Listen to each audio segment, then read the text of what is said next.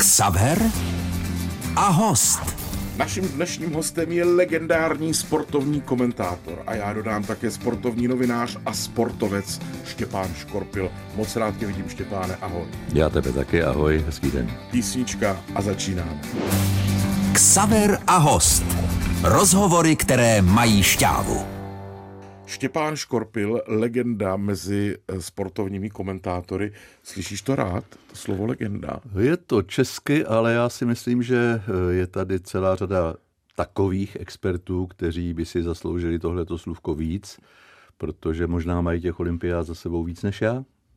Počkej, já jich mám tak 15. To marně přemýšlím, kdo by to mohl být. Já jich Teď mám si mě 15, dostal do úzkých. Ale je to ve velkém časovém rozpětí. Ta první, kterou jsem na vlastní očičko viděl, byl Mnichov 1972. To už je chvilka. No to mi teda ukaž jednoho, kdo jich viděl víc. No tak eh, třeba Vláďa Drbohlav podle mého soudu už na tom bude možná co do součtu líp. Jo. Petr Vichnar je hodně blízko, ale nebudeme se v tomhle tom pitvat, to je hra čísel, která Je nemusí. to uh, Štěpáne svátek pro tebe, když je olympiáda? A nebo si říkáš, nebo žně třeba, nebo si říkáš, teď bude to eh, tolik práce, už aby to bylo za mnou. Tak to si trefil hřebík na hlavičku. Já si myslím, že to svátek je v každém případě a když si vezmeš, jaká eh, neskutečná složitost a peripetie proběhly eh, před touhletou olympiádou v Tokiu, že se to o rok posunulo, že eh, ten start měl být eh, 24. července. Pro nás slavný to den, protože v ten den v roce 1952 Dana a Emil Zátopkovi jako první, historicky první sportovní pár získali zlatou medaili na jedné olympiádě, to bylo v Helsinkách 1952. A ona, ta olympiáda, nestartovala tady nakonec 24. července 2020. Je to o rok posunuté všechno, všechno to probíhá eh, pod vlivem eh, té koronavirové atmosféry a to zamotalo celou tou sportovní planetou, protože se nezávodilo, nesportovalo. Smí se trénovat, nesmí se trénovat v rouškách, bez roušek. Smějí se k sobě trenér a závodník přiblížit, smí trenér ukázat na počítači nebo na telefonu nějakou chybu závodníkovi. Ne, kdyby to viděl někdo třetí a mohl by prostě říct, jak to, že jste byli takhle blízko u sebe, to se přece nesmí. No je to pradivný, prapodivný svět, prapodivný. Mm-hmm. V tom to probíhalo, ta příprava celá. Myslíš si, že uh, tato olympiáda se zapíše do dějin jako s přívlastkem divná nebo nekorektní, nebo jak to, jak to vidíš? Jak, jak to, to první bude... slůvko, které si použil k severe, to je asi to nejsprávnější. Divná. Divná. Ono to bylo hlavně spojeno s tím, že byla stále hromada otazníků. Bude, nebude. Já mám pocit, že tam lidé trošku pozapomněli na ten postaletí trvající souboj těch dvou azijských gigantů, Japonska a Číny. A ve chvíli, kdy zhoda okolností, ale zřejmě i zákulisních sportovních diplomatických debat, přinesla to, že v červenci 2021 začíná olympiáda letní v Tokiu a v únoru 2022 zimní olympiáda v Pekingu. A tenhle ten čínsko-japonský souboj, podle mého soudu, sehrál roli v tom, že Japonci zjistili, že Čína, kdyby měla mít milion mrtvých na té olympiádě, tak tu olympiádu zimní udělá. Mm-hmm. A aby oni ji neudělali, no tak to by bylo na harakiri.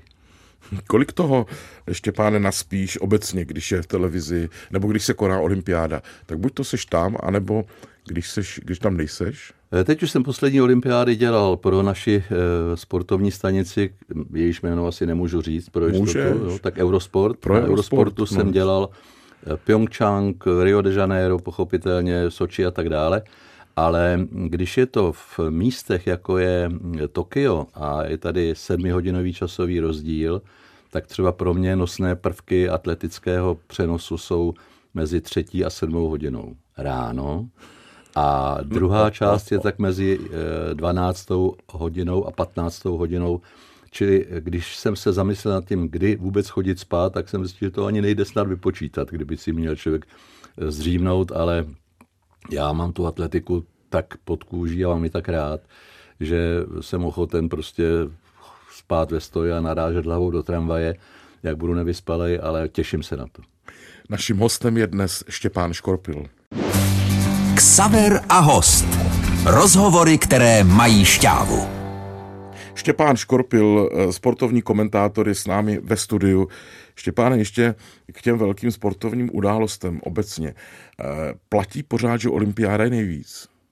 Zcela určitě. Já si nedodu představit, že by mohl někdo přijít a eh, říct, že třeba Wimbledon je víc než olympijské no, hry. Právě Wimbledon. Je to sláva. Euro. Je to sláva, je, každopádně je to veliká událost, ale to, co se narodilo v hlavě Pierre de Coubertina v roce 1894 a během dvou let v podstatě dokázal eh, zbláznit ten sportovní svět té doby, že se eh, v dubnu 1896 v Aténách rozběhla první olympiáda moderní éry, tak já myslím, že i po těch 125 eh, letech musím smeknout před tímhle člověkem, protože on do toho vrazil i svůj majetek dokonce. On, když zemřel Eh, těsně před začátkem druhé světové války, tak vybírali členové Mezinárodního olympijského výboru do klobouku peníze na to, aby mohl být Lozán pochován tenhle zakladatel moderního olympismu. A dneska se říká, že po Coca-Cola je Mezinárodní olympijský výbor druhá nejbohatší organizace na této planetě. Já jsem v životě neslyšel. Připomenu ti teda jedno číslo a druhé číslo. Když byly televizní přenosy v době, kdy si ještě byl na houbách, na olympiádě v Římě 1960 platil celý sportovní svět za přenosy 50 tisíc dolarů. 50 tisíc dolarů to je taková slušná dovolená pro dva na Bora Bora. Ano. A když jsem byl v Sydney eh, v jedné partě s americkým producentem NBC a ten mi říkal, že oni jenom za práva pro Severní Ameriku a Kanadu zaplatili 743 milionů dolarů, tak vidíš, že za těch 40 let to udělalo set sakramenský posun nahoru ty peníze, které ten Mezinárodní olympijský výbor prostě dokáže od do pana Juana Antonia Samaranče vytřískat z téhle záležitosti. To už je pryč ta doba, kdy Avery Brandy říkal, všichni musí být amatéři a ani učitelé tělocviku nesmějí na olympiádu, protože jsou to profesionálové. Počkej, toto někdy bylo. No jistě. Učitelé tělocviku. No, no, to mě neříkej, Štěpáne, to není možný. Víš, víš, uh, Ty mě jenom vždycky chceš, když spolu mluvíme, řekneš něco, čemu já se další tři čtvrtě hodiny divím. A ty máš otázky z krku tím pádem. Byl to... Karl Schranz, vynikající rakouský lyžař. A ten se nechal vyfotografovat s kravatou reklamní. A na olympiádě v Saporu, na zimní olympiádě v Japonsku 1972, Karl Schranz nesměl startovat.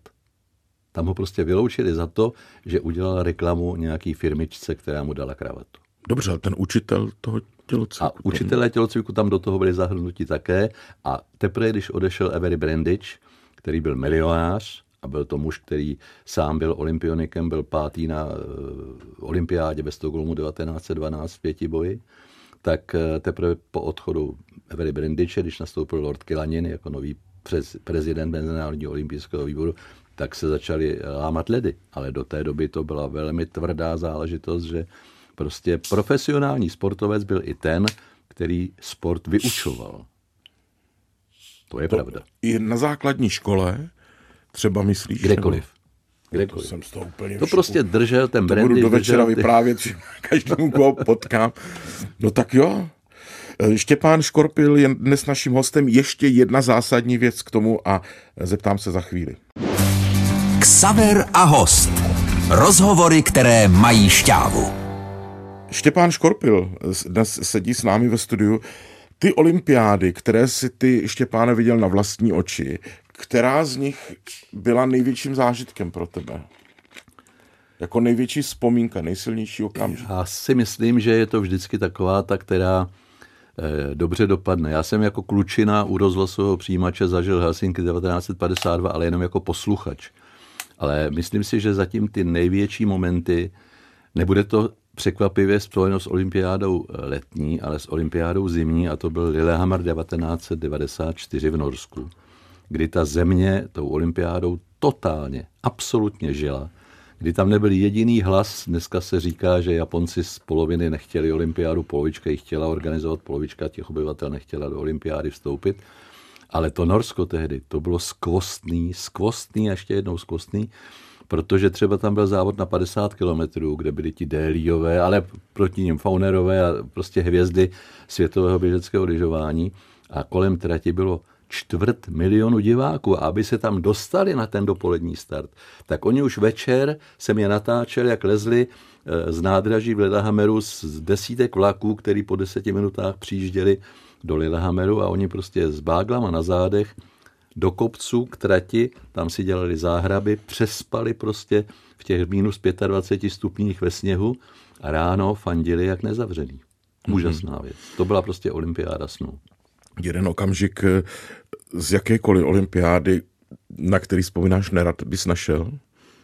Ztratil někde? Určitě Mnichov 1972. No, jasně. Tam bylo to střílení a to opravdu zasáhlo olympismus neskutečně. Já si pamatuju, že jsme byli na kanále v Augsburgu tehdy. Mm, potkal jsem se tam s plavcema, se skupinou eh, Rangers a mm, tam jsme seděli u té divoké vody a eh, debatovali jsme o tom, co když už nikdy žádná olympiáda nezačne a už nikdy žádná nebude. Naštěstí ten svět dostal rozum a i když tam bylo teda 14 nebo 15 obětí, tak eh, pokračuje ta eh, sláva pod pěti kruhy dál. Mimochodem ty kruhy vymyslel Pierre de Coubertin, o kterém mm-hmm, jsme taky mm-hmm. už mhm. mluvili. Ten toho vymyslel teda, ten vymyslel no, To věci. koukám, no. a tyhle ty propojené kruhy fungují dál. Byť, jak se ukazuje, eh, do toho někdy vstoupí velká politika s velkým P a jak se snoubí politika se sportem, vždycky z toho mrazí. Že? Takže když bychom to probrali. To se tak... děje poslední dobou a mě to strašně rozčiluje. Mě taky. Mě taky. Ale eh, byla poslední olympiáda v Tokiu 1964, která byla normální. 68 Mexiko, 300 postřílených studentů den před zahájením olympiády. 72 Mnichov před chvilkou, o tom byla řeč. 76 Montreal, olympiáda, která byla poznamenána tím, že odešlo 30 afrických zemí eh, z olympijské vesnice a protože nepřísahali při zahájení olympiády, tak nemohli ani startovat protože eh, tehdy tam byl zástupce v Mezinárodním olympijském výboru eh, z jedné africké země 170 kilový chlapík, pro kterého museli spevňovat Mercedesa, aby pod ním nepraskla eh, náprava. A ten řekl, Nový Zéland hrál v Jižní Africe rugby, rugby nebylo v té době olympijským sportem, tak za to, že Nový Zéland startoval v Jižní Africe, v zemi apartheidu, tak my nebudeme startovat na olympiádě. A opravdu dosáhnou toho, že africké země nestartovali v tom Montrealu 76. Mm-hmm. Moskva 80 a Los Angeles 84 jsou živé paměti, bojkot na jedné, bojkot na druhé straně. Takže vlastně až Soul 88 zase v Ázii, v Tokiu 64 poslední normální olympiáda, Soul 88 další normální olympiáda. Čtvrt století bez roku to trvalo, mm. kdy ta politika ovlivňovala olympismus. Vidím pořád tu Helenu Fibingerovou, jak ten slavný sportovní, eh, respektive ten televizní přenos, kde ona říká, jak je to líto a myslím, že to je na YouTube. A že to mysle, myslela, myslím, fakt tak, jak to řekla. Taky to muselo bolet. I Jarmilu Kratochilovou, Imru Bugára, Imra Bugár v té době, eh, Jochena Danemerga v té sezóně porazil v devíti společných startech v diskařském kruhu devětkrát, čili hmm. vyhrál nad ní pokaždé, ale Imra Bugár na olympiádě házet nemohl, když to Jochen Daneberg ji vyhrál. A tomu nikdo neveme. Říká náš dnešní host Štěpán Škorpil. Ksaver a host. Rozhovory, které mají šťávu. Štěpán Škorpil je dnes naším hostem. Štěpáne, co ty vlastně děláš v okamžiku, kdy ti, řekněme, za dvě, za tři hodiny začíná přenos? A ty jako komentátor se na to možná nějak připravuješ, možná si jenom uklidňuješ. vůbec tě nepodezírám z toho, že by si něco četl, protože ty všechno víš. Takže Nikdo neví všechno, ale snažím se, aby eh, v té hlavě se posrovnaly myšlenky do té míry, že si zkouším ještě v těch posledních dvou, třech hodinách oddělit zrno od plev, abych tam nemlátil prázdnou slámu a řekl tomu divákovi, který vidí, a to je škola, kterou nám dávali ti Mikiskové a Holubcové a, a učili jsme se od těch pecháčků a brávníků a dalších hvězd. Eh, divák je od toho, že se dívá a vidí na té obrazovce věci a není potřeba použít popis alá rozhlas, což se někdy bohužel v poslední době začíná prosazovat a víc a víc. Mm-hmm. Potřebuješ před tím přenosem třeba klid? Potřebuješ si dát něco dobrého k jídlu, k pití, nepřijímáš telefony, vypneš mobil, víš, abys byl tak jako... Já ti něco povím. Když je eh, před tebou třeba slavnostní zahajovací ceremoniál olympiády, tak nemůžeš být ve klidu. To není v, v klidové fázi, to prostě není možné. Tam ti stoupá tep na 120, na 130 za minutu.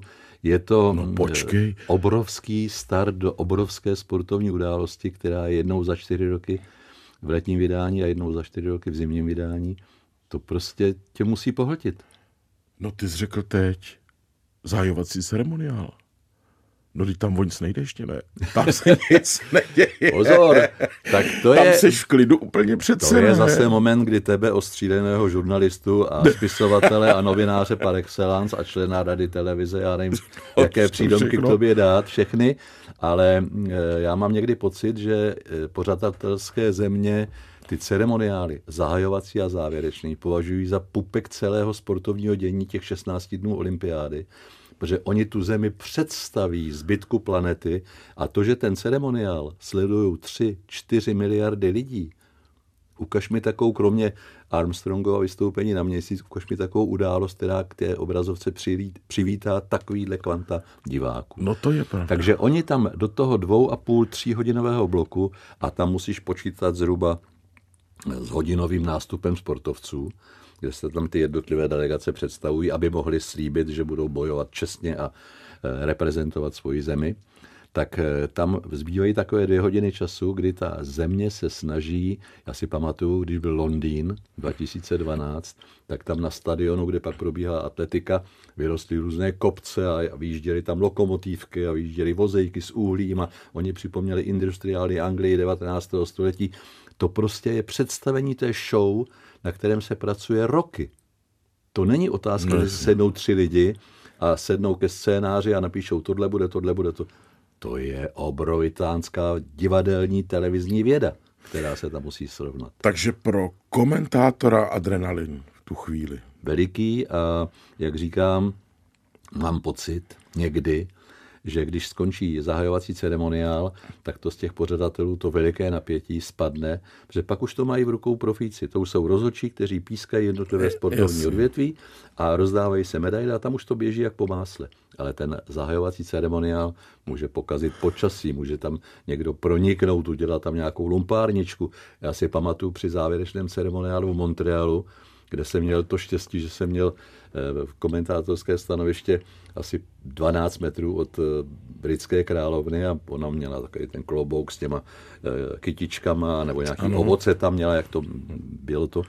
A teď najednou nastoupili davy krásných dam v bílých oblecích, v bílých sukínkách a, a na nějakých blazerech a kolem pěti TP v pěti barvách olympijských kruhů a byla to taková kompilace, takový návrat k minulosti, kdy v té Kanadě fungovali indiáni a kolem každého toho TP byl kruh ze 120 v bílém oděných dam a kroužili a tančili a cvičili a ty olympijské kruhy se točily a najednou z jednoho toho kruhu tehdy vyskočil ne dáma, ale chlapík, který ze sebe serval to bílý. On se prostě máčknul do toho nastupujícího davu dam, který šli na tu plochu, schodil za sebe všechno a nahatej tam začal metat kozelce, stavil se na ruce, protože v Kanadě té doby bylo třeba zakázáno se na balkoně svého domu opalovat nahoře bez, třeba pro dám. Mm-hmm. A on tím chtěl vyprovokovat eh, tam byl tehdy dnešní premiér, nebo nedávno ještě premiér mladý Trido, to byl táta Trido, který tehdy e, vlastně po tomhle skandálu otevřel jednání v kanadském parlamentu a mohlo se začít přemýšlet i o tom, že by tam na některých jezerech byly malé FKK plážičky, což tam do té doby nebylo.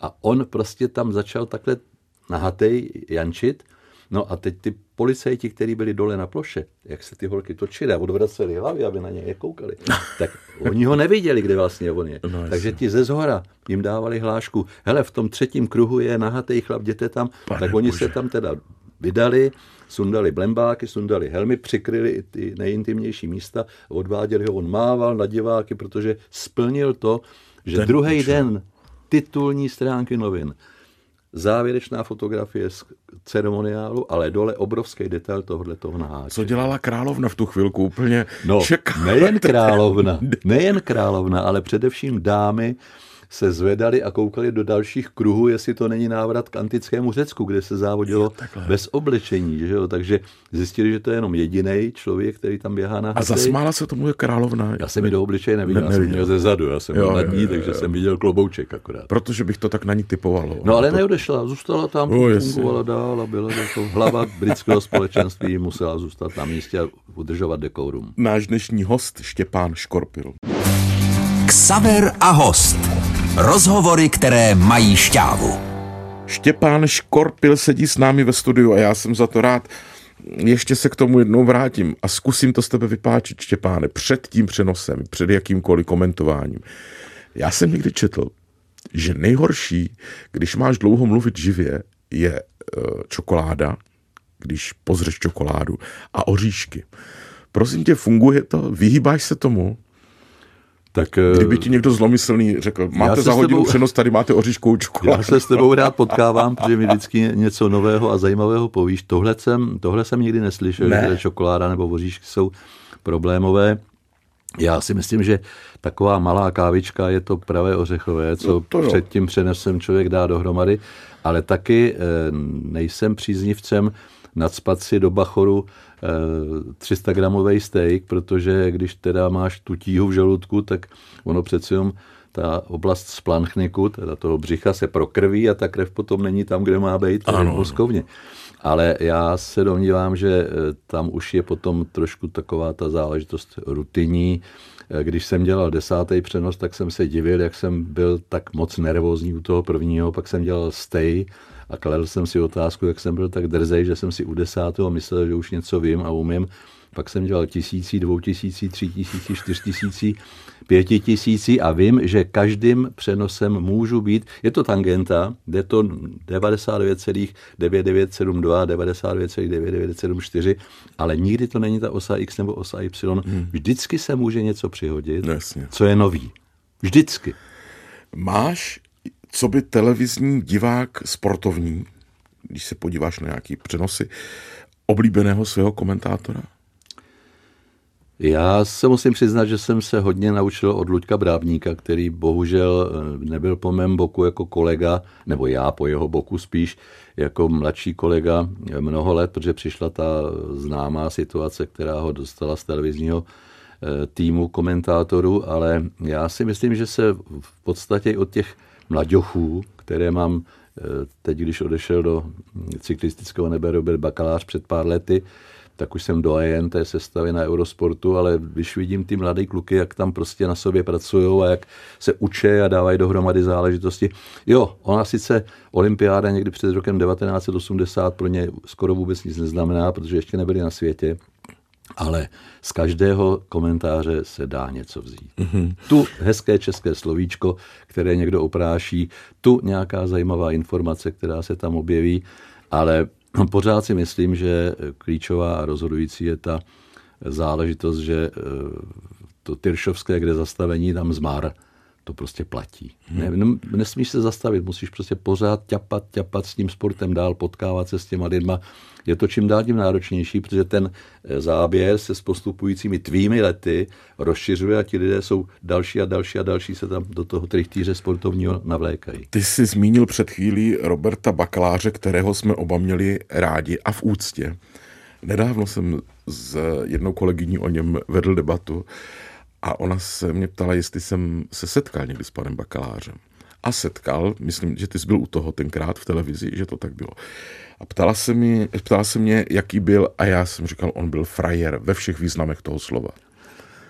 A mám pocit, že ho to trošku vystěhovalo. Jenom tak jsem na něj chtěl zaspomínat. Určitě souhlas. Souhlas, že? Chybí, Robert. No je to tak. A naším hostem je dnes Štěpán Škorpil. Ksaver a host. Rozhovory, které mají šťávu. Štěpán Škorpil, náš dnešní host, nám možná teď prozradí plán na dovolenou. Zajímá mě to, Štěpáne. Ptám se všech hostů v tomto čase. Nepředpokládám, že by to bylo jinak než nějak spojené se sportem.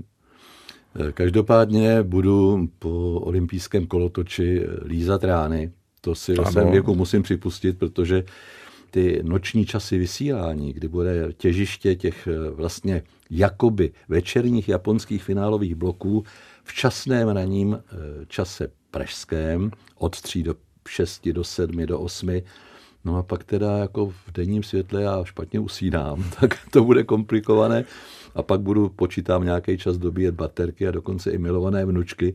Poprosím, aby mě na vejminku na Sázavě nechali v klidu, protože proto si dávám s nima rande už před olympiádou. A nějaká odměna typově týden u moře, nebo něco takového? E, někde jsem měl v hlavě takový plán, ale nějak nejsou lidi a složitost je i v tom, že já tam v období těch prázdninových měsíců nemířím a pak třeba se mi stalo, že jsme byli v Chorvatsku někdy v koncem září a vyhnala nás Bóra, kdy prostě byly takové čtyřmetrové vlny a taková zima, že to už eh, nestojí za to tam třeba na tu Istrii jezdit ale dá se něco vymyslet. Ta planeta je ovšem svázaná dneska všemi předpisy, kolik papírků a legitimací a prohlášení a injekcí musíš mít za sebou, aby se mohl někam vydat. No, rozumím. No a ještě na závěr, eh, prezident Klaus měl 80 eh, let, vy jste spolu hráli basketbal. Jo, několik let jsme byli v jednom týmu. No. A já jsem totiž až nedávno zjistil, nevím, jestli to pravda, on to říká v nějaké své knize, že on byl v reprezentaci. Pokud vím, tak byl v širší nominaci na eh, reprezentační starty kolem roku 1960, kdy byla olympiáda v Římě, ale bylo tam asi 80 hráčů. Takže jo, byla takhle. hodně širokánská nominace. No tak 80. Hele, hrál, on, hrál on to dobře. On byl šikovný rozehrávač střed z dálky, kdy ještě nebyla trojková čára a tak měl takový zajímavý způsob, takhle ten balon dal až za ucho a velikánským obloukem to čvachtalo.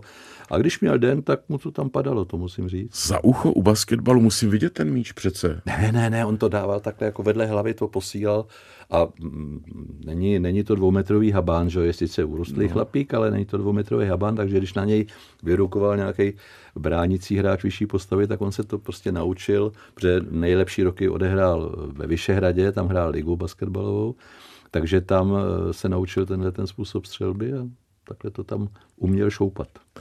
A parťák to byl dobrý, nebo už bylo cítit, že to je budoucí papaláš? My jsme, spolu, my jsme spolu na těch, eh, tam se jezdili soboty, neděle zápasy víkendové a eh, byli jsme jedna přibližná věková hladina, tam už byly zavedené dvojičky, jak se po dvou do těch pokojů ty basketbalisti ukládali. Takže si pamatuju jednou, že jsme byli někde v Ústí nad Labem nebo ve Slaným, to byl takový tradiční soupeř na, ve druhé lize. A Václav seděl na posteli a pořád jako přemýšlel, jak by to v té někde, kde byl v té době nějaký spořitelně, nebo, nebo už v rovnostáku, jestli byl v té době. A ona půlnoc a ona půl jedný a on jedná, pořád, pořád plánoval, pořád. A říkám, Vašku, ty chlapi dole, ty veteráni chlastají, my tam budeme zítra celých 40 minut lítat jak šoupátko e, parního stroje, pojď si lehnout, teď to neuběháme zítra. No jo, ono je půl druhý, máš rovou. Tak dobrou, no. Šupa. Ráno jsme museli běhat jak šoupátko pr- tak. parního stroje. Štěpáne, jsem rád, že jsme se viděli po čase. Pro mě je to vždycky zážitek a svátek, když s tebou mohu mluvit. A tak řeknu, těším se na příště. Budu rád. Měj se hezky, ahoj. Ahoj. Naším hostem byl Štěpán Škorpil a bylo mi ctí. Ksaver a host. Rozhovory, které mají šťávu.